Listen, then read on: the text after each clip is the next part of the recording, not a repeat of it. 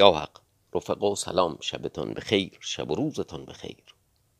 رفیقی زنگ زد و گفت تعدادی از رفقای نابینا مشتری سمکند و هر شب داستان را از زبان این حقیر پی می‌گیرند. حتی آنها که دسترسی به تلگرام ندارند رفقایشان فایل ها را روی سیدی میریزند و به طریقی به دست آنها میرسانند. خدا را صد هزار مرتبه شکر. خدا را شکر که خدمتی کوچک از دست و زبان این کمترین برآمد. امیدوارم داستان به کامشان و به کام شما شیرین بیاید. نه تنها داستان سمک بلکه همه داستانهای رادیو کرگدن به کامتان شیرین بیاید و مرا به دعای خیر یاد دارید اما باز آمدیم به قصه سمک ایار. تا اینجا خواندیم که رابین که علی ظاهر در زمره حرامزادگان بی اصل و نسب بود. همین که چشمش بر گلبو افتاد و رو عاشق شد. بر ارباب خیش کاوه آسی گشت بر فرق روزافزون کارد بزد. او را بینداخت گلبو را برگرفت به راه بیراه گریخت. سپاس ایزد منان را که عمر روزافزون به دنیا بود. او را معالجت کردند افاقی کرد به سلامت شد.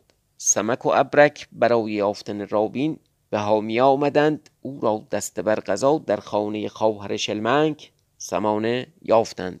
سمانه مادرخوانده رابین بود. گلبو را به اتاقی بردند و بر دست و پایش بند برنهادند. از آن طرف سمانه رابین را به محافظت از زنان اعیان و اشراف حامیه به بیرون فرستاد شم به دست. خب یادتون باشه خونه این خانم سمانه ازاداری بود به خاطر اینکه شلمنگ رو کشته بودن.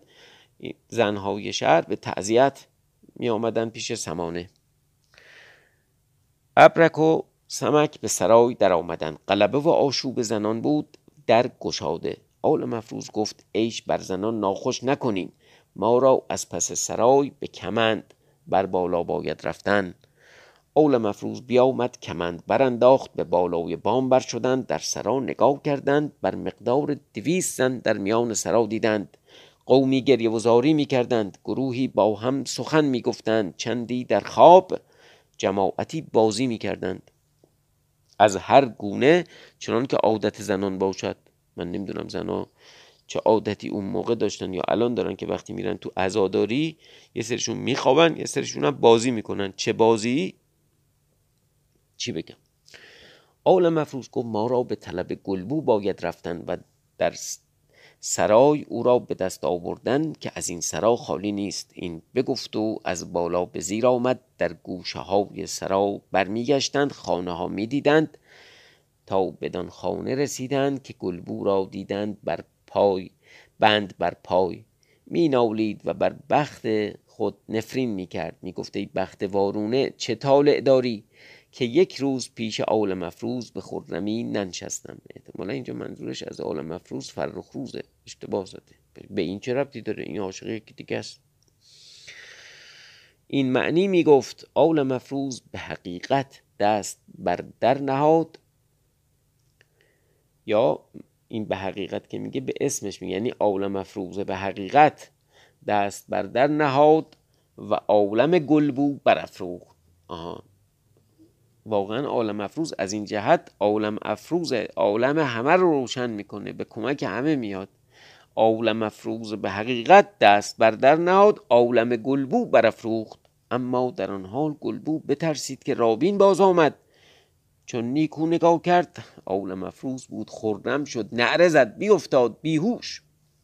سمک بیافتاد بیامد سر وی در کنار نهاد آب بر روی او زد به هوش باز آمد. دست بر گردن عالم مفروض افکند میگریست گفته برادر تا کی در این بلا گرفتار شوم؟ مرا غم تو بیش از آن خود است. راست میگه دیگه انقدری که این بدبخت باید بیاد دنبال این خودش که مرا غم تو بیش از آن خود است. آول مفروض گفت ای ابرک او را بدان خانه بر بند از پای وی برگیر که آن خانه از جایگاه زنان دور است. منظورش اینه که ببر توی اتاق دیگه. تا من این جایگاه می باشم بنگرم که چه می باید کردن. اندیشه کرد خود گلبو را به خانه برد گفت زود جامه برکن مقنعه باز کن. گلبو را جامه بیرون کرد در پوشید مقنعه وی در سر کرد. بیامد به جایگاه وی بنچست تکیه کرد سر در گریبان کشید. دشنه کشیده پیش خود بنهاد. ما تا اینجا همه رقم جایی دیده بودیم الا این یکی. یعنی آل مفروض زن شده بود آل مفروض نمی‌دونم خودش جای سرهنگا جا زده بود جای بازرگان ها ریش تغییر داده بود لباس عوض کرده بود. ولی این دیگه خیلی در واقع آس رو کرد. این رابین الان می‌خواد بیاد پیش گلبو ازش کام بگیره. ناقافل یکی نشسته با لباس اون فکر می‌کنه اونه یه دفعه. خیلی فکر خوبیه خیلی ایده خوبیه. خدا رحمت کنه این معلف این داستان ها. ابرک بند از پای گلبو میگشاد تا از آن جانب رابین زنان را به سرای ها برد بازگشت به سرا آمد بدان خانه در شد سلا بیرون کرد نگاه کرد. سمک را دید بر جاگاه گلبو نشسته و سر در گریبان برده گمان برد گلبوی است. پیش وی آمد گفته دلارام و دلبر سر برآور و با من سخن بگو. نگفتی دیدار از تو باز نگیرم؟ از این سخنها می‌گفت. سمک سر از گریبان برآورد نگاه کرد ریش دید. گفت تو کیستی؟ هنوز نگفته بود که سمک دشنه زد چنان که از پشت وی بیرون شد. گفت منم سمک. بیافتاد و بمرد. ابرک پای گلبو گشاده بود بیرون آمد سر رابین ببرید. آول مفروض گفت ما را هم بدان راه می باید رفتن که آمدیم تا عیش زنان ناخوش نگردد و قلب و آشوب در نیفتد. سر رابین برگرفتند به بالای بام برآمدند ابرک در زیر شد. سمک گلبو را فرو گذاشت خود نیز به زیر آمد. سمک گفت ما را چهار پای باید که گلبو پیاده به لشکرگاه نتواند رفتن. همان جایگاه استری به دست آورد گلبو را برنشاند رو به راه نهادند. وقت صبح بود که به طلایه رسیده بودند. طلایه بازگشته بودند کاوه هنوز ایستاده لشکر باز میگشتند. کاوه چون دو تن را دید که می آمدند و یکی بر استر پیش باز آمد تیغ در دست. بانگ بر ایشان زد که کیستید؟ سمک پیش رفت گفت ای پهلوان تیغ بر سر رابین میبایست زدن نه بر ما که تیغ بر ما خود زده است. تیغ کم انداخت. کاوه چون سمک را دید خدمت کرد سر بریده دید که در دست داشت پیاده گشت گفته ای پهلوان این سر رابین است. آن بر استر گلبو و آن که بر استر گلبو کاوه چون بشنید در پای سمک افتاد گفت در جهان مردی تو را مسلم است. خب در واقع فکر کنم جمله رو باید درست بخونیم. کاوه چون سمک را دید خدمت کرد. سر بریده دید که در دست داشت. پیاده گشت. گفت اینجا کی گفت؟ آل مفروض.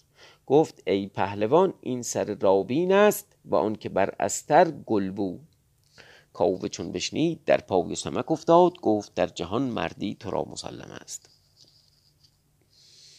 از آن جایگاه کاوه بیامد به بارگاه خدمت کرد. گفته ایشا مجدگانه که آل مفروز آمد و گلبو آورد و سر رابین خورشید چا چون بشنید پای برهنه از بارگاه بیرون آمد.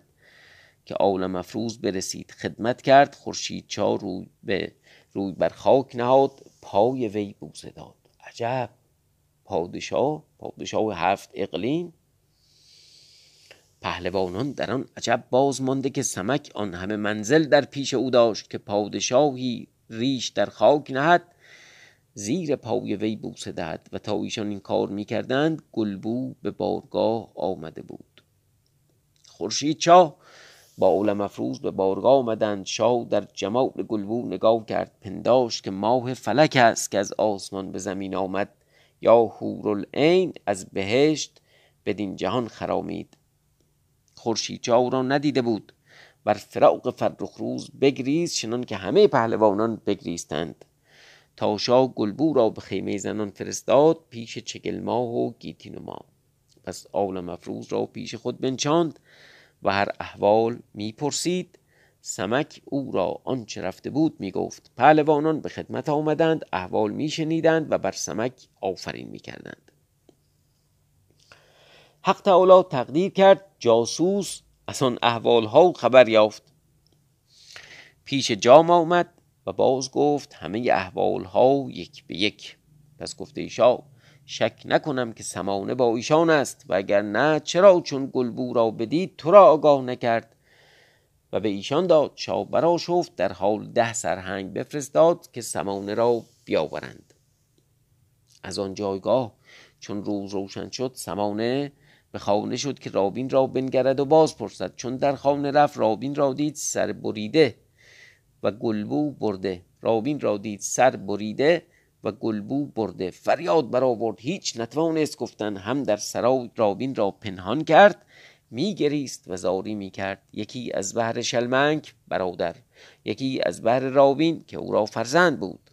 سمان در زاری سرهنگان در رسیدند. سمانه را بگرفتند به لشکرگاه آوردند پیش شاه جام سمانه در بارگاه آمد خدمت کرد. برال اینم عاقبت قمازی شاه در وی نگرید گفت ای رنا شهر حامیه به دست شما دادند که هرچه خواهید می‌کنید.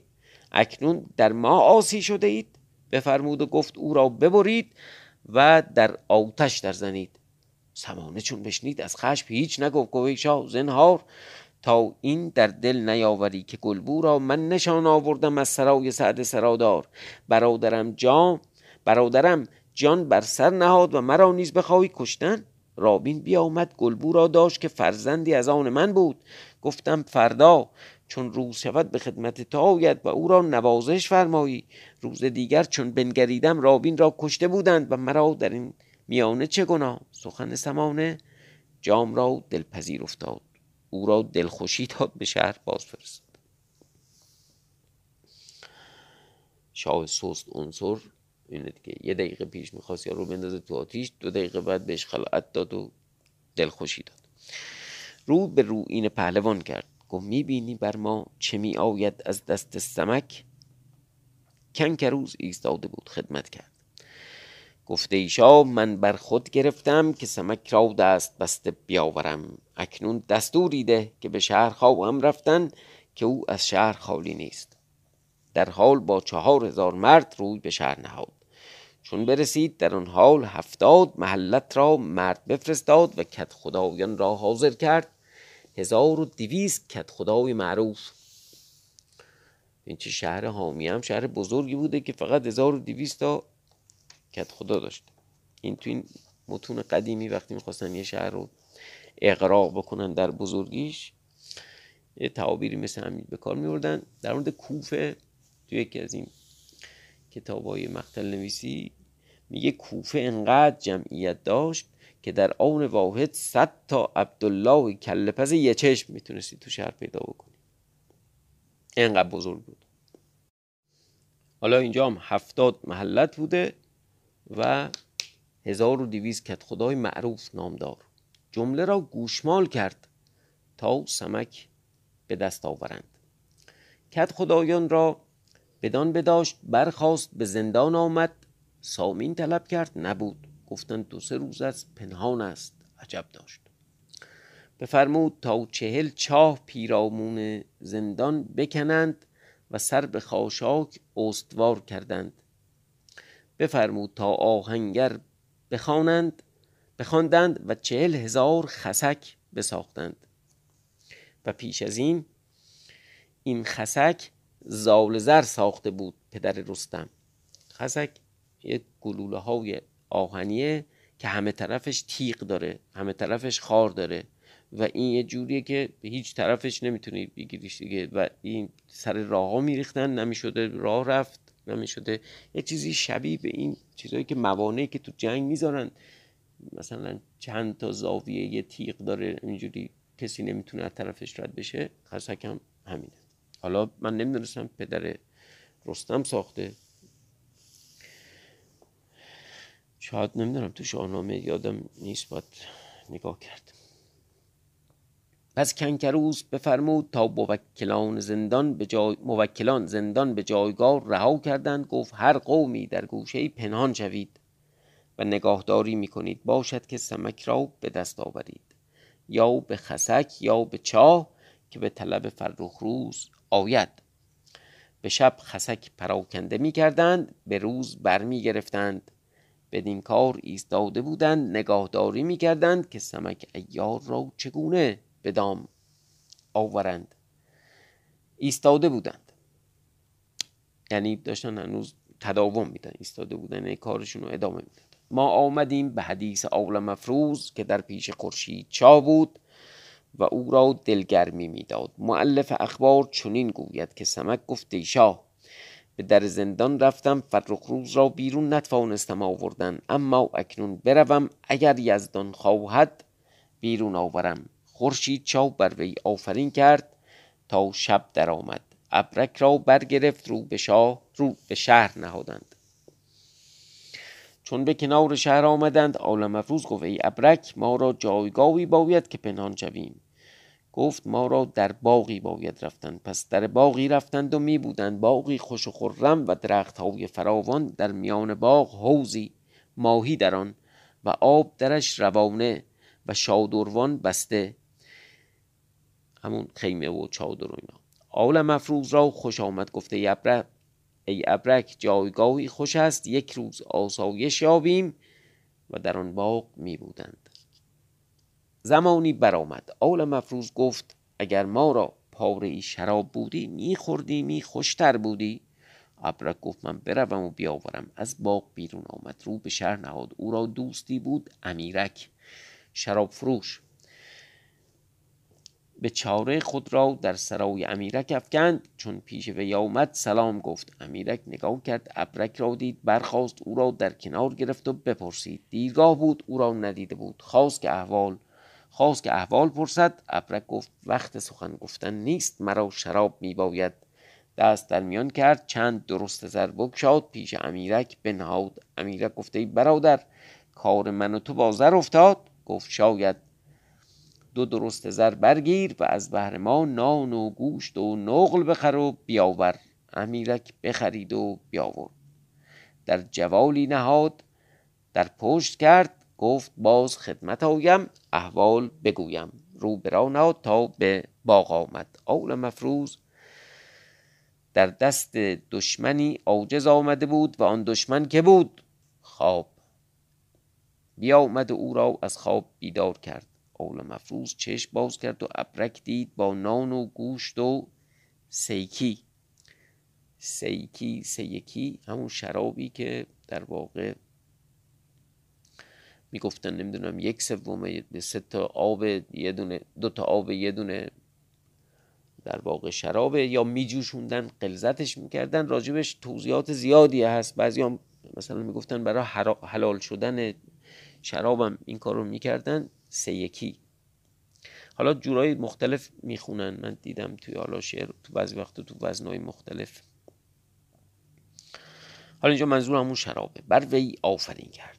برخواست چیزی بخوردند و به شراب خوردن مشغول شدند تا شب درآمد ببین اونجا وقتی می‌خواست برگرده شراب رو خرید می‌خواست بره اونجا ببین راوی و همه نشستن می‌خوان گوش بدن دیگه. یه دفعه گفتش که اولم افروز در دست دشمن عاجز آمده. همه نگران می‌شدن که چی شد؟ کی دشمن اومد اینو گرفت؟ چی شد؟ گوان دشمن که بود؟ خواب بود. یه دفعه قصه رو آروم کرد. اینا از هنرنمایی راویه. ابر گفته ای پهلوان من می‌روم که به چاره فرخ روز از بند بیرون آورم تا نام من در جهان برود.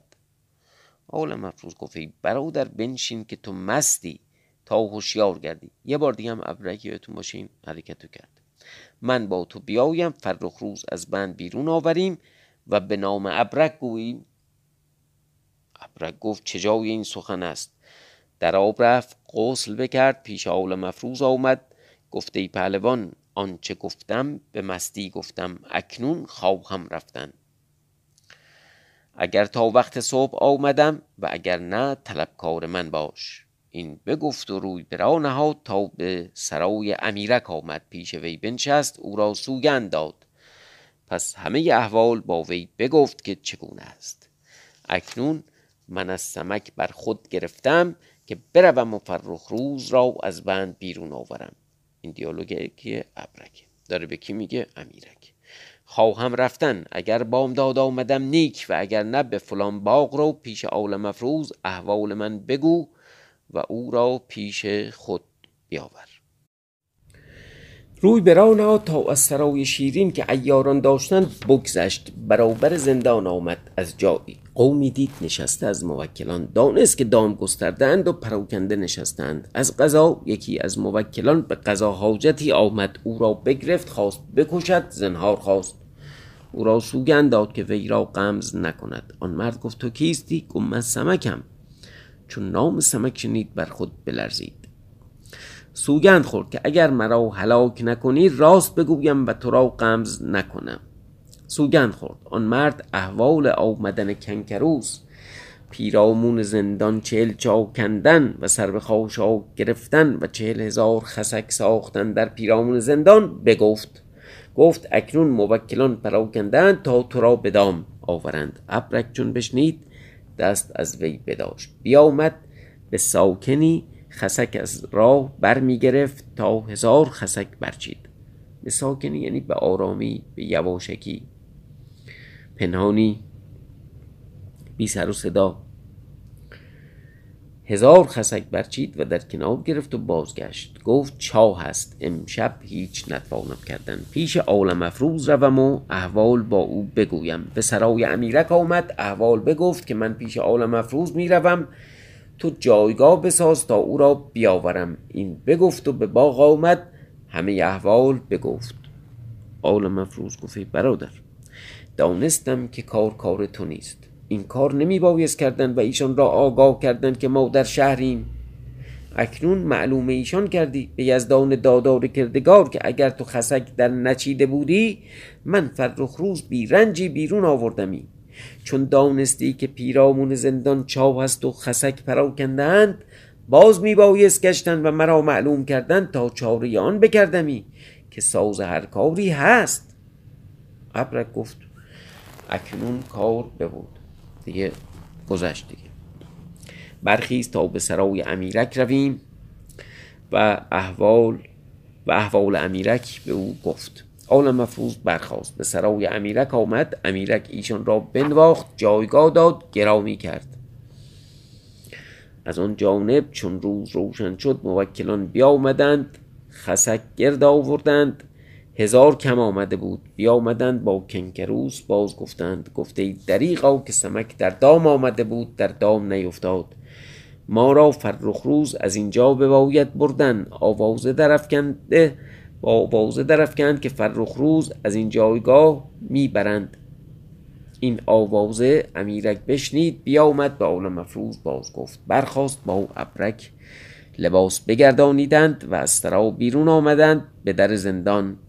کنکروس ایستاده در زندان بگشادند در زندان رفت با گروهی خدمتکاران. آل مفروض خود را در میان ایشان در زندان افکند. باک نداشت. اندیشه نکرد که کسی گوید تو کیستی. آفرین بر چنان دل و زهره باد.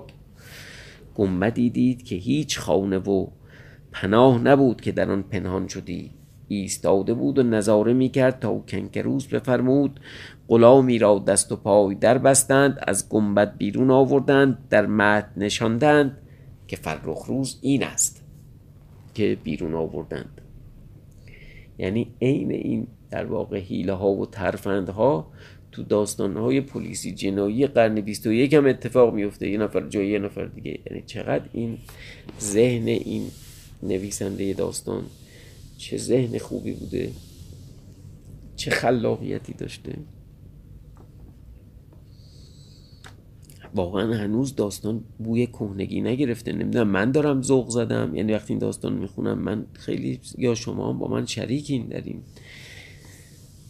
جذابیت مدرن داستان. حالا این داستان تموم بشه من خودم در نظر دارم اگر بشه یه جلسه ای بذاریم یه شب سمکی بذاریم یه چیزی و در این باره یه ذره بیشتر حرف بزنیم و استادانی رو دعوت بکنیم. چون به نظر این داستان خیلی قابلیت های عجیب و غریب داره که مقفول مونده. خب یه نفر رو جای فرخ روز آوردن بیرون و یه جوری وانمود کردن که این است فرخ روز. آول مفروز ایستاده نظاره می‌کرد می‌گفت ای دریغا اگر جایگاه بودی که پنهان شدمی امشب فرخ روز بیرون آوردمی. امیره گفت ای پهلوان اکنون چه تدبیر است؟ گفت کار بسازم او بیرون آورم.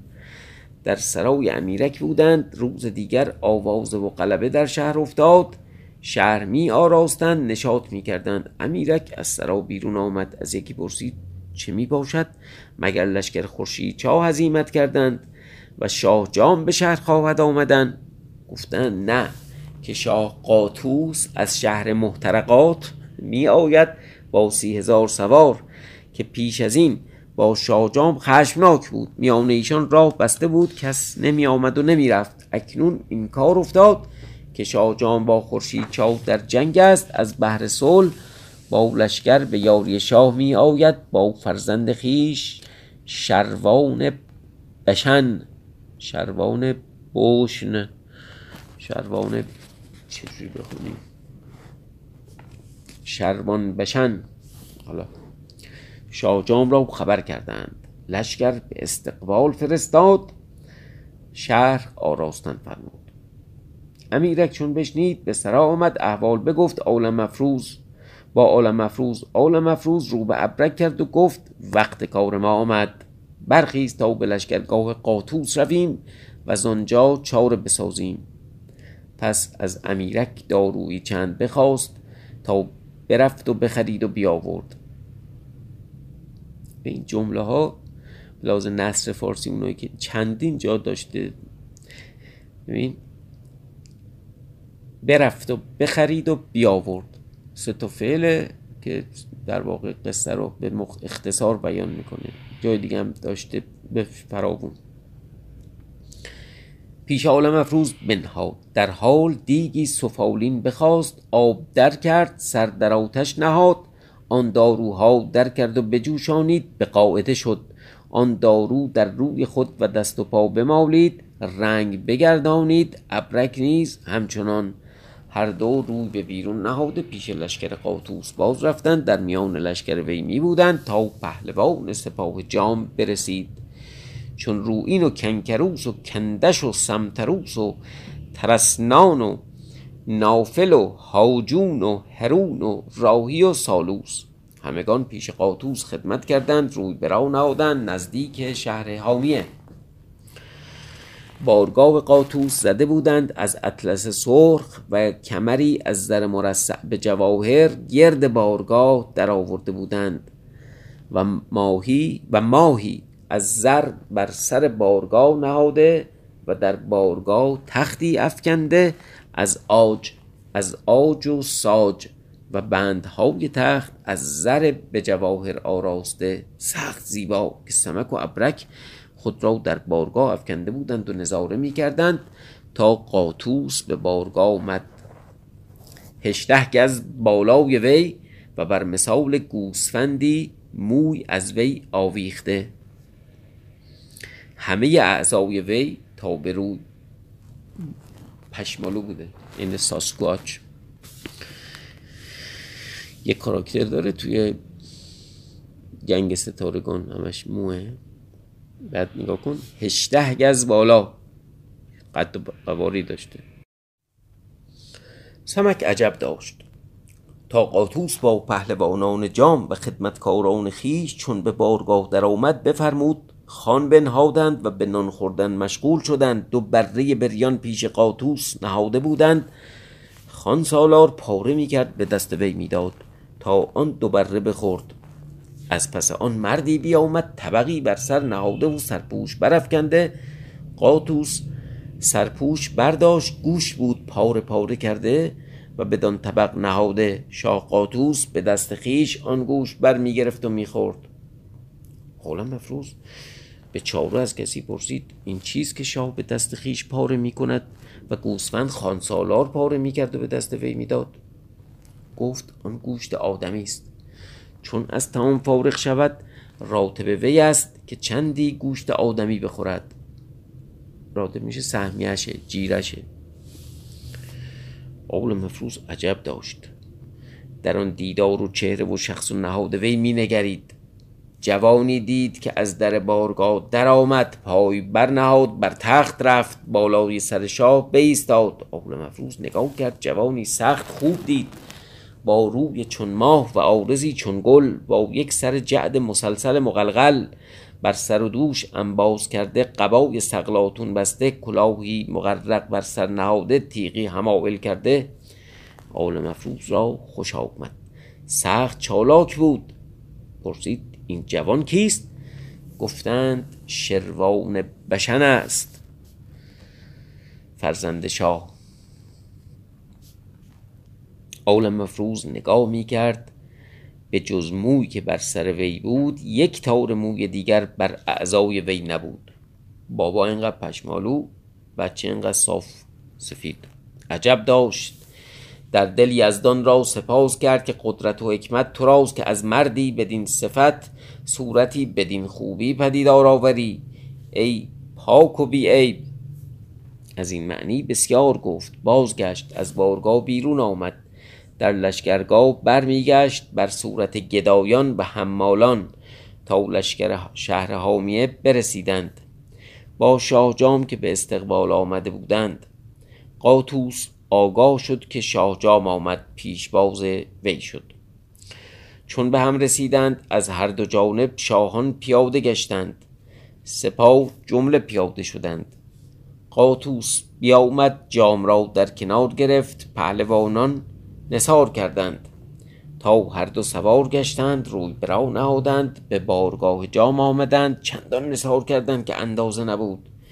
جام به تخت ور آمد قاطوس در پیش وی در حال شرابداران جلاب آوردند. های زرین بر طبق های سیمین نهاده سرپوش های اطلس برافکنده. چون جلاب باز خوردند بساط بساط بگسترانیدند نان بخوردند.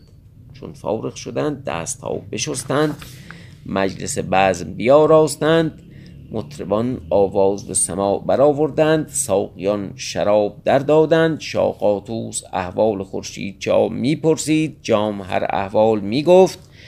تا پهلوانان با جام گفتند ما را چندان رنج از خورشید چا پهلوانان وی نیست که از مردی ناداشت نام وی سمک. قاطوس گفت این سمک چگونه مردی است؟ احوال سمک بگفتند. قاطوس عجب داشت. تا جام گفت فرخ روز در بند ماست. قاطوس گفت کسی دشمنی بگیرد و هلاک نکند. این نه پادشاهی باشد. بروید و او را بیاورید تا هلاک کنم.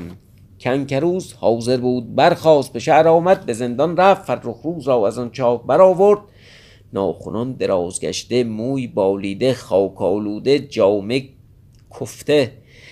چندان کسی که چنان کسی که او را ادبار یافته باشد. به حقیقت فرخ روز ادبار دریافته بود. به خاطر همون بیادبی بود که کرده بود. فردا شب انشالله ادامه خواهیم.